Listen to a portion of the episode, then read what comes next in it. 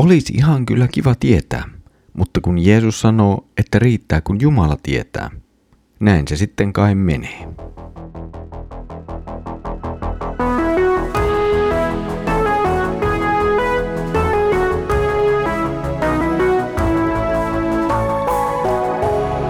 Kirjoitusten pauloissa.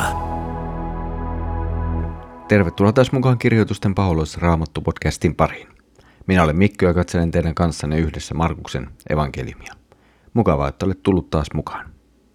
Edellisellä kerralla palasimme jälleen taas temppelin tuhoutumisen tematiikkaan. Jeesus tavallaan siis palasi siihen, mistä keskustelu oli lähtenyt alussa liikkeelle. Nyt keskustelu jatkuu, mutta se laittaa meille eteen jälleen melkoisen uuden haasteen ymmärtää Jeesuksen sanoja ja siihen, mihin ne varsinaisesti taas liittyvät. Luemme nyt Markuksen evankeliumin 13. luvun jakeet 32–37. Mutta sitä päivää ja hetkeä ei tiedä kukaan, eivät enkelit taivaassa, eikä edes poika, ei kukaan muu kuin Isä. Pitäkää varanne, olkaa valveilla, sillä ette tiedä milloin se aika tulee.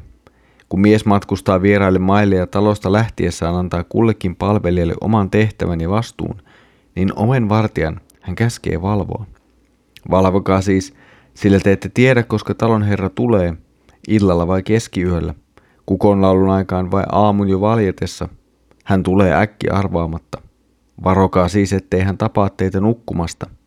Minkä minä sanon teille, sen sanon kaikille. Valvokaa.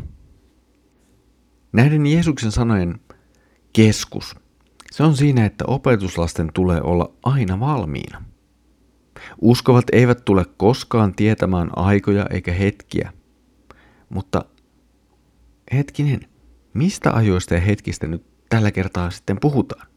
Olemme puhuneet temppelin tuhoutumisesta, olemme puhuneet Jeesuksen omasta paluusta. Ja jälleen kerran itse asiassa nämä molemmat ovat täysin mahdollisia vaihtoehtoja ymmärtää sitä, mitä Jeesus nyt sanoo. Markus kuitenkin käyttää tällaista pientä ilmaisua, joka ei oikein nyt varsinaisesti suomenkielisessä käännöksessä oikein näy, mutta hän käyttää siellä semmoista ilmaisua, joka viittaa siihen, että nyt mahdollisesti teema vähän vaihtuu.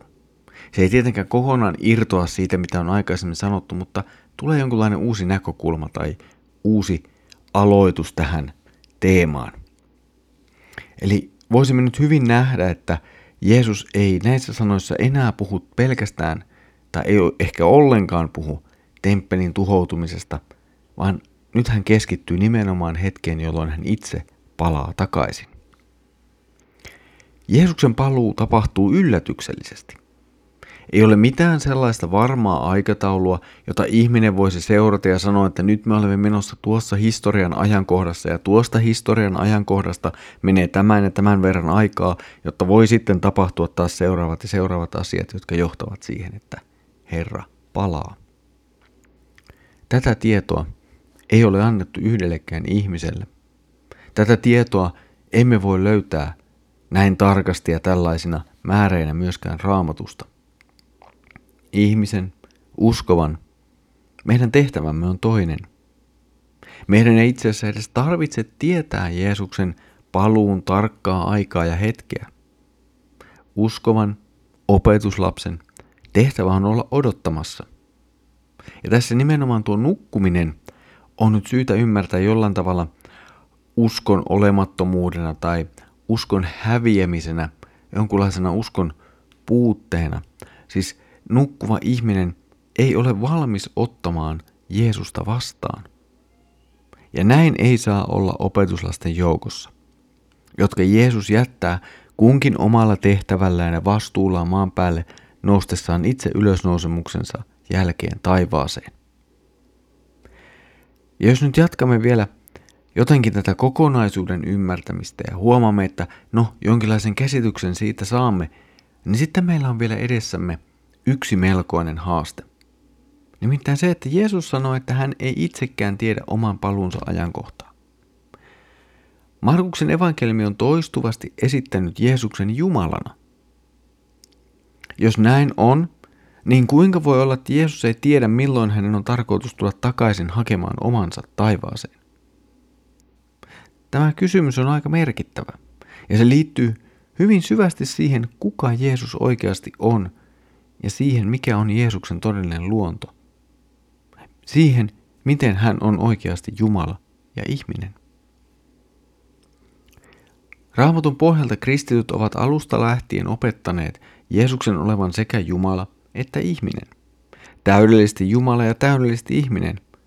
Mutta juuri siinä, miten tällaisen Raamatun jakeen äärellä tämä ymmärretään, vaihtelee käsitykset ja ne vaihtelevat jännällä tavalla vielä nimenomaan idän ja lännen kirkkojen värillä. Molemmissa toki ajatellaan, että Jeesus on Jumala ja ihminen. Molemmissa tunnustetaan Jeesuksen kaksi luontoa, tunnustetaan Jumalan kolminaisuus, kolmiyhteys. Ja tämä lähtökohta toki yhdistää, mutta sitten painotetaan ehkä hivenen eri näkökulmaa Jeesuksen olemuksessa ja toiminnassa suhteessa Isään, ratkaisuna myös tämän Raamatun kohdan ymmärtämiseen.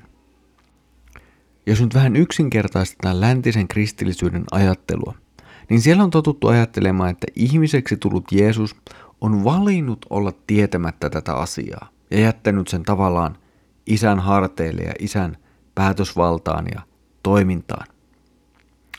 Idässä taas näkökulma on ollut Isän ja Pojan välisessä suhteessa. Vaikka poika ei varsinaisesti ole Isää alempi, niin silti Isä on se, joka johtaa ja vie tapahtumia eteenpäin. Ja näin poika jää odottamaan Isän päätöstä. Ja tässä kohtaa haluan nyt vielä kyllä erityisesti muistuttaa, että nämä pari lausetta on melkoinen yksinkertaistus hyvin laajasta teemasta, josta voisi puhua ja kirjoittaa tuntikausia ilman, että päästään mihinkään päätökseen. Ja samalla meidän on myös jotenkin todettava se, että olemme tekemisissä sellaisen asian kanssa, jota emme voi täysin ihmisinä selittää tyhjentävästi. Meidän on vain jotenkin uskossa otettava se vastaan ja käytettävä sitten kaikki ymmärryksemme jotenkin puhua tästä asiasta. Joudumme jollakin tavalla jäämään mysteerin äärelle, jos nyt sitten tällaista sanaa käyttäisimme.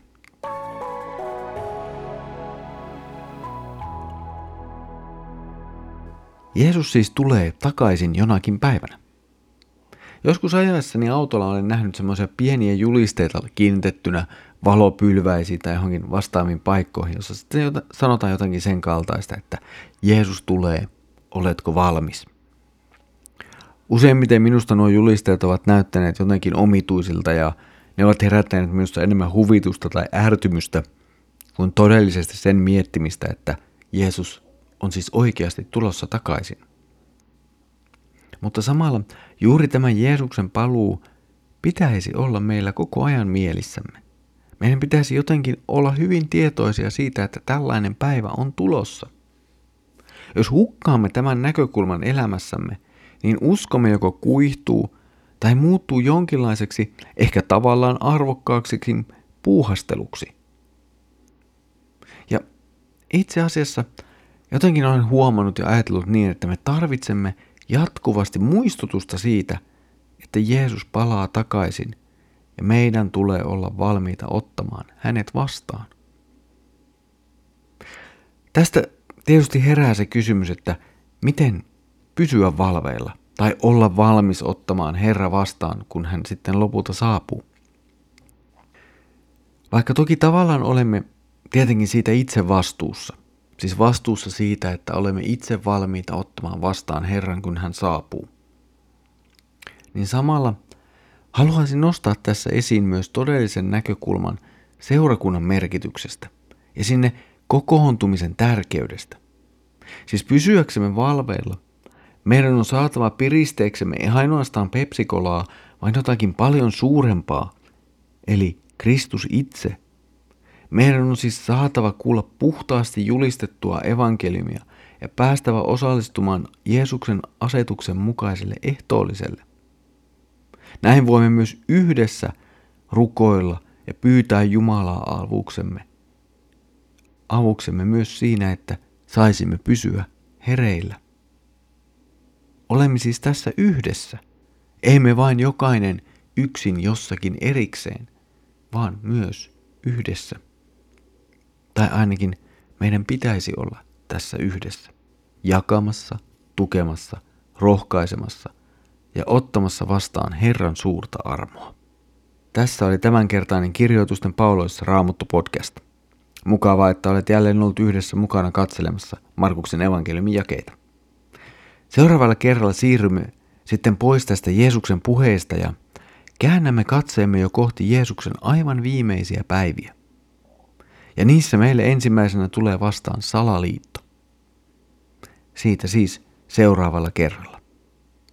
Mutta nyt Herramme Jeesuksen Kristuksen armo, Isä Jumalan rakkaus ja Pyhän Hengen osallisuus olkoon sinun kanssasi. Aamen.